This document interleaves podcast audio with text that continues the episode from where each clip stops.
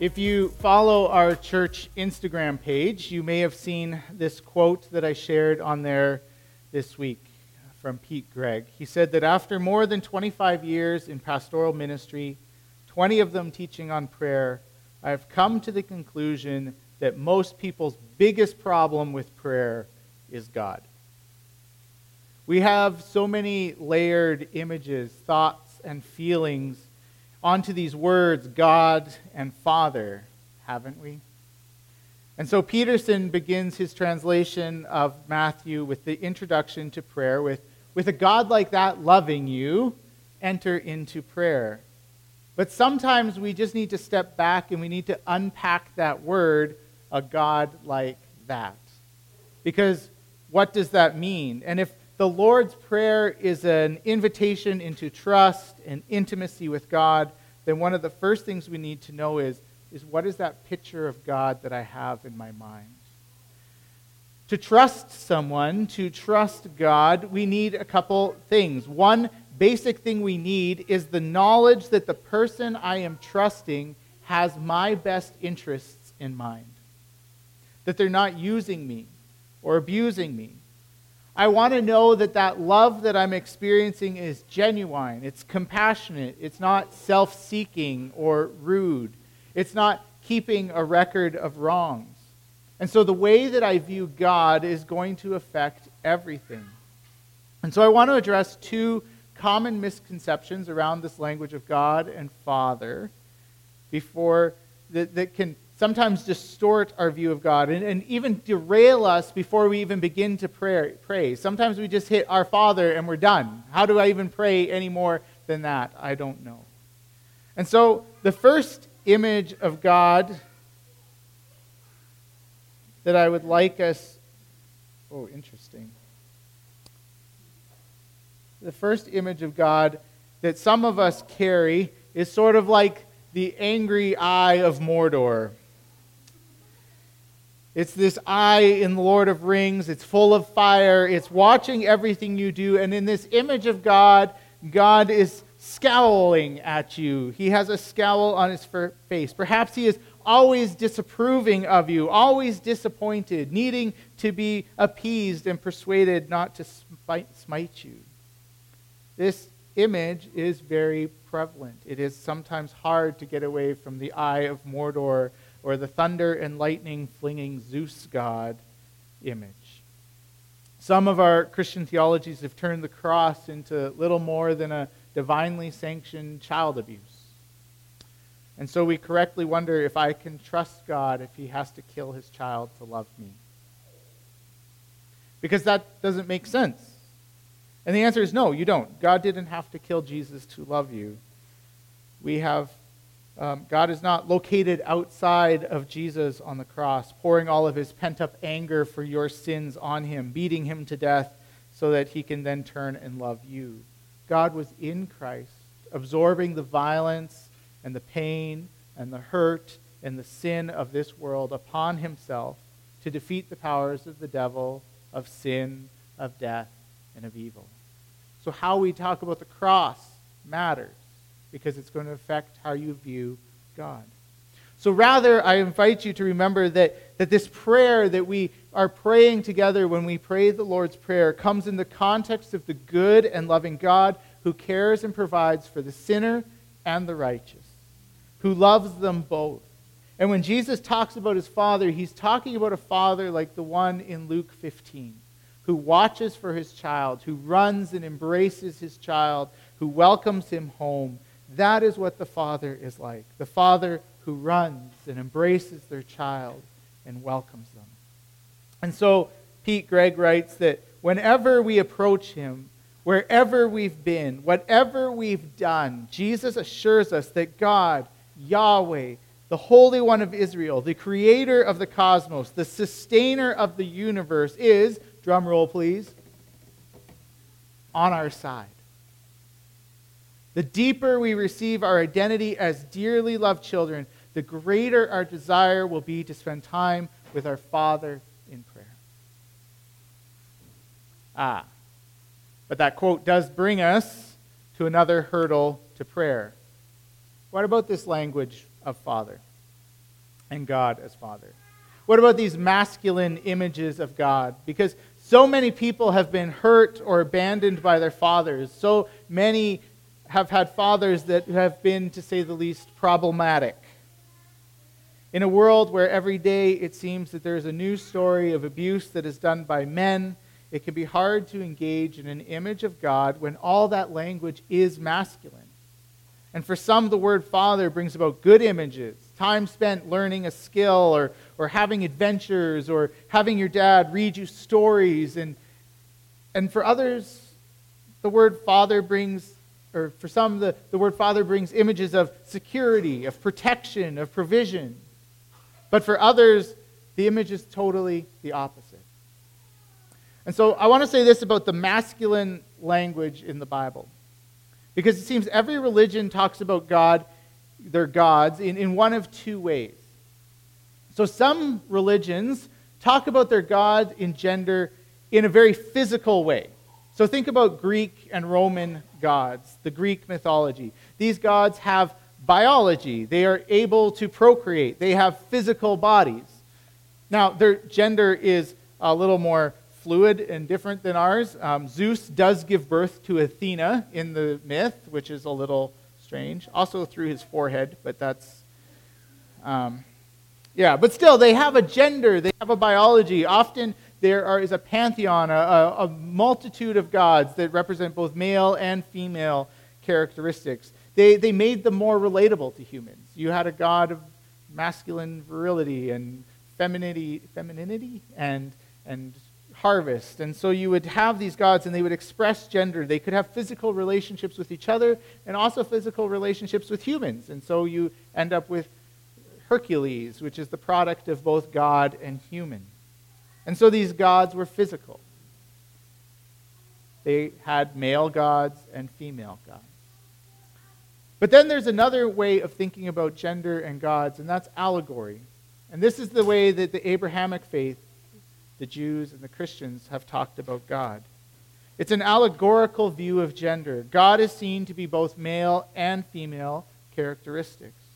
And so think about how Christians, in, opposed to the prevalent Greek worldview in which a god would go and sleep with a young woman and would give birth to a half god, half human, think of how we talk about the, the um, Mary and God and Jesus. No one believes that God had sex with Mary and so uh, gave birth to Jesus. In some way, we talk about the way that the Spirit created life within Mary, but it has nothing to do with physical bodies or the way that we know it. Rather, it is a allegory to speak of God as Father, to speak of the begotten Son. God the Father is part of the process, but not because of the gender of God. And so in the Bible, there's a lot of feminine language for God. God is used and described in the Bible as father, king, mother, woman. Both male and female allegories are used to describe God. I'm not going to read all of those scriptures for you, but I just want you to see that there is quite a list of feminine language to use to talk about God. So, why do we call why does Jesus call God Father then? And here I believe we have to understand the cultural worldview of the time. Remember that in the time of Jesus, women were essentially the property of their fathers and then their husbands.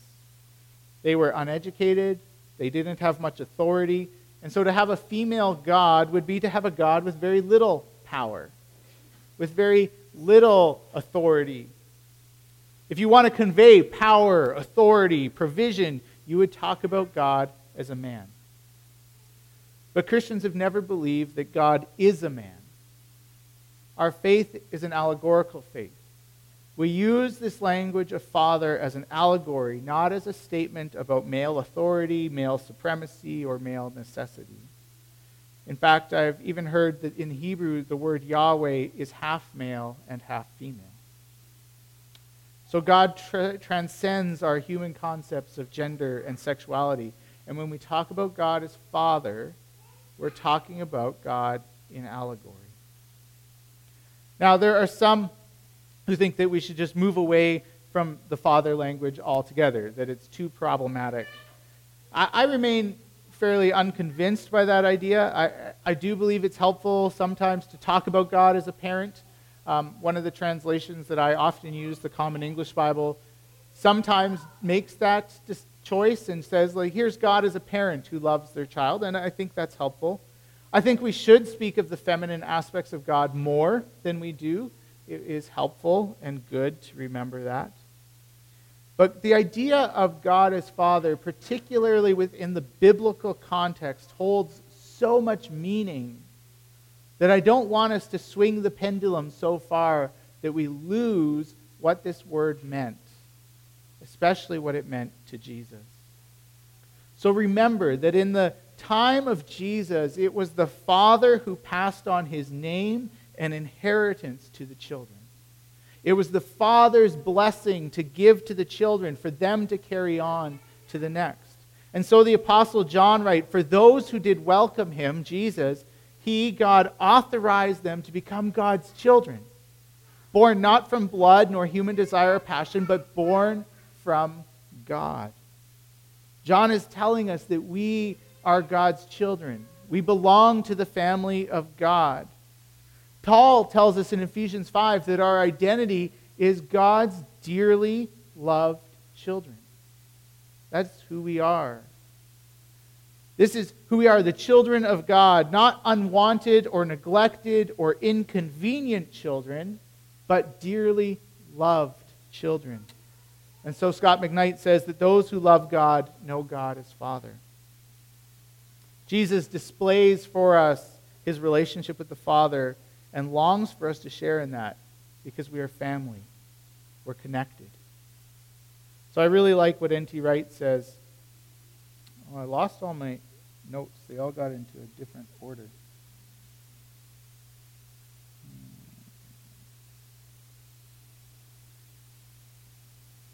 Nope, lost it. All right, N.T. Wright says this. In a sense, therefore, the first words of the Lord's Prayer represent the goal towards which we are working rather than the starting point from which we set out. Let me say that again. In a sense, therefore, the first words of the Lord's Prayer represent the goal towards which we are working rather than the starting point from which we set out. So maybe you aren't there yet. Maybe Jesus' invitation to know God intimately, to enter into prayer with boldness and celebration of God's grace and goodness and welcome, to the goal of knowing yourself as the dearly beloved child of God. Maybe you're not there yet. But that's where God would like you to get to. The point where you intimately know God as Father and love God as Father. I love the lines from the song Good, Good Father. Uh, it's this declaration. It's who you are, it's who you are, it's who you are. And then it says, and that's who I am. That's who I am. That's who I am. It's the relation of how we know God as the good Father, but then also know ourselves as the dearly loved children. Now it's time for my favorite segment uh, Nathan destroys deeply loved Christian myths.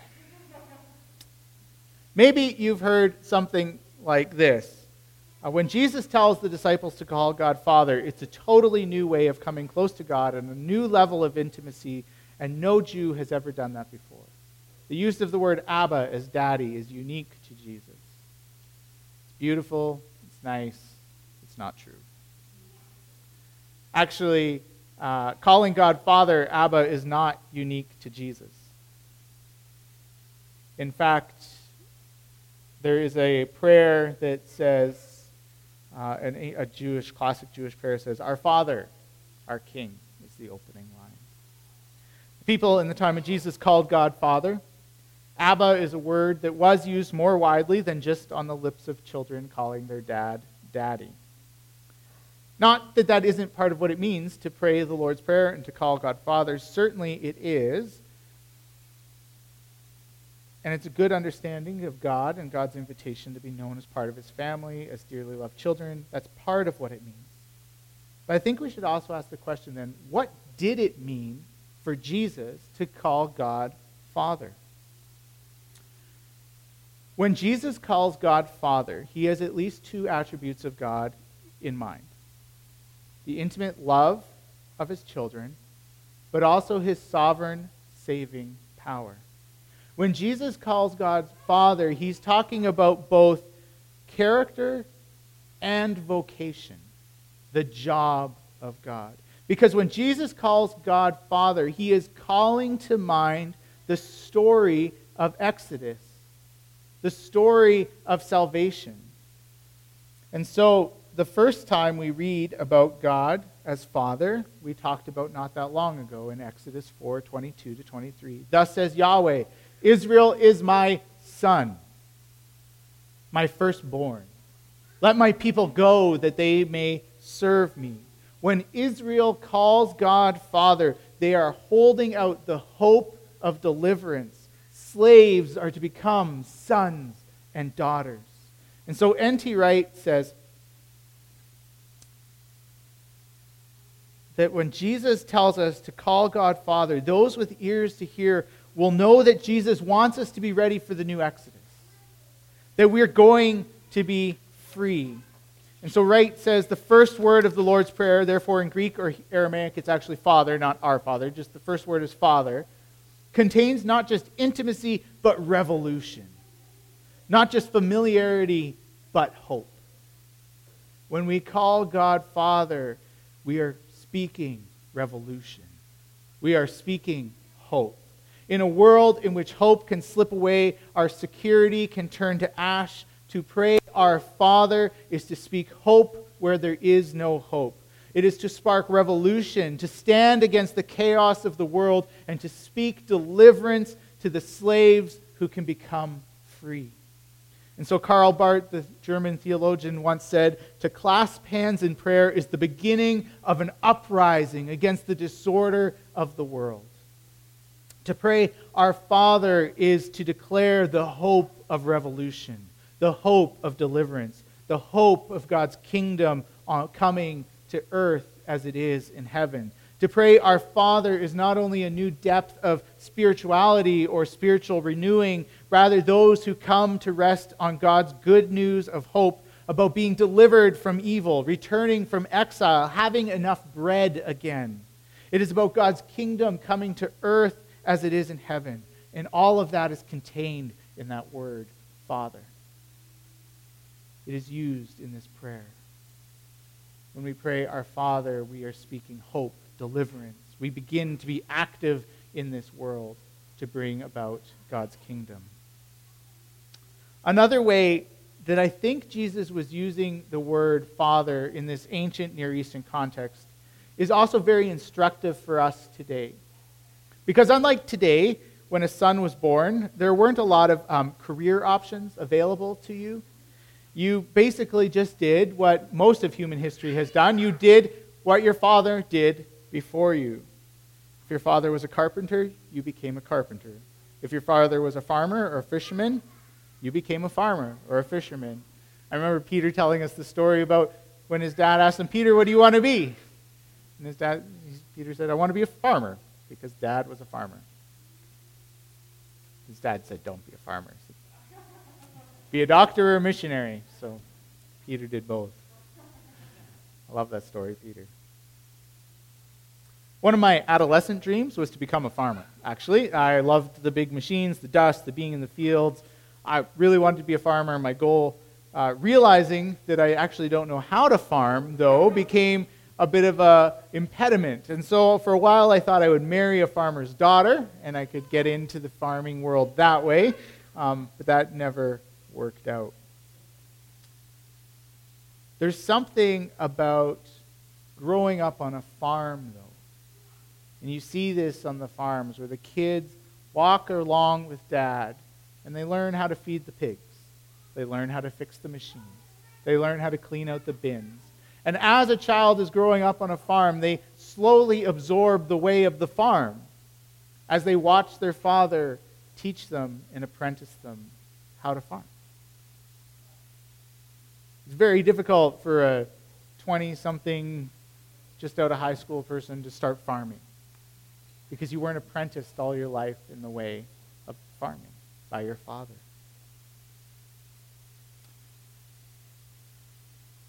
Jesus learned to be a carpenter by watching his father be a carpenter. He apprenticed under his father. In this ancient Jewish Near Eastern context, to call God Father was to learn from the Father the way of the Father's business. And so when Jesus calls God Father, we learn too that Father is not only comfortable, intimate, but it contains a challenge. It contains a way of becoming an apprentice to God. And so N.T. Wright says that is why in the Garden of Gethsemane, he called God Father once again. What we see in Gethsemane is the apprentice son checking back one more time to see how the Father is doing it. And what is the project that the Father and Son are engaged upon? Nothing less than the new Exodus, the rescuing of Israel and the whole world from evil, injustice, and sin.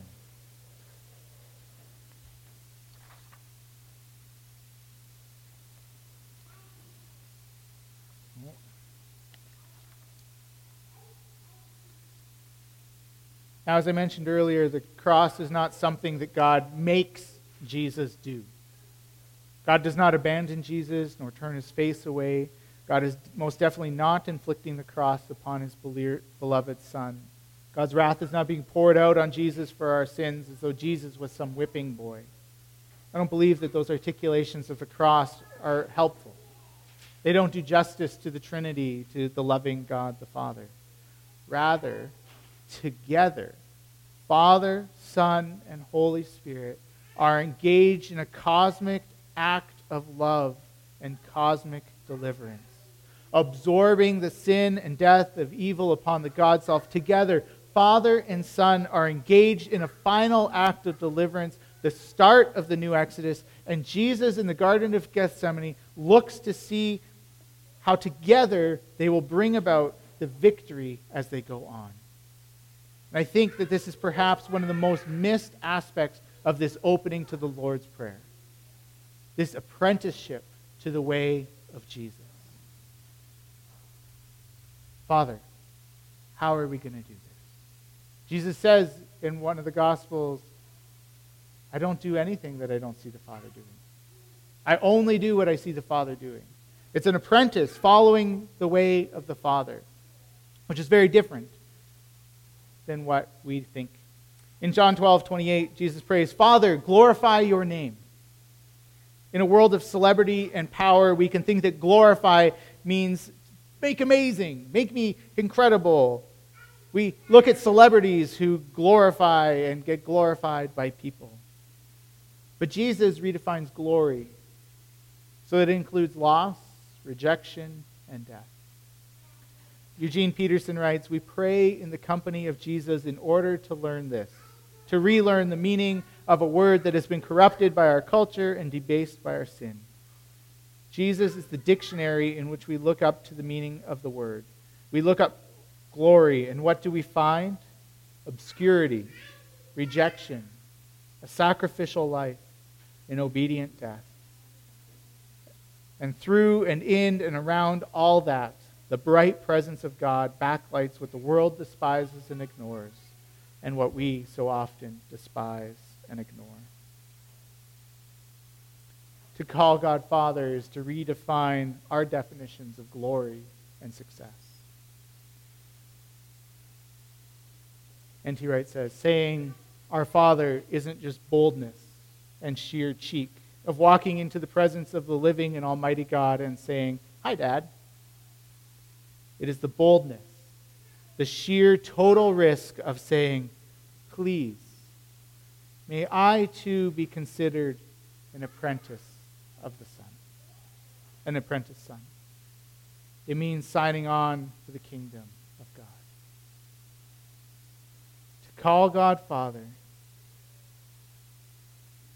is the boldness, the sheer risk of saying quietly, Please, May I too be considered an apprentice, son, and daughter. So may we be people who know God intimately as our good Father. May we be people who pray to our Father in the hope and expectation of God's salvation and revolutionary new world. May we pray to our Father in expectant faith that we too can apprentice under his love and so serve and bring healing to the world as Jesus did, bringing glory to the Father.